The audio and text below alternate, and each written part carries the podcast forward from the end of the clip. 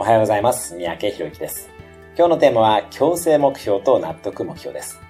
納得目標は強制目標の3倍ぐらいのエネルギーが湧くと言われています。何か目標を立てたら、それが自分で納得して立てた、心からやりたいと思える納得目標なのか、誰かから命令されたり仕方がないからやっている強制目標なのかをきちんとチェックしていきましょう。また、日々やっていることや取り組んでいることを書き出し、納得目標に基づいた行動かをチェックしてみるのもいいでしょう。さらに、自分の行動だけでなく、子育てや他の人に仕事の依頼をするときなども、その人の納得目標になっているかを考えてみるようにしてみてください。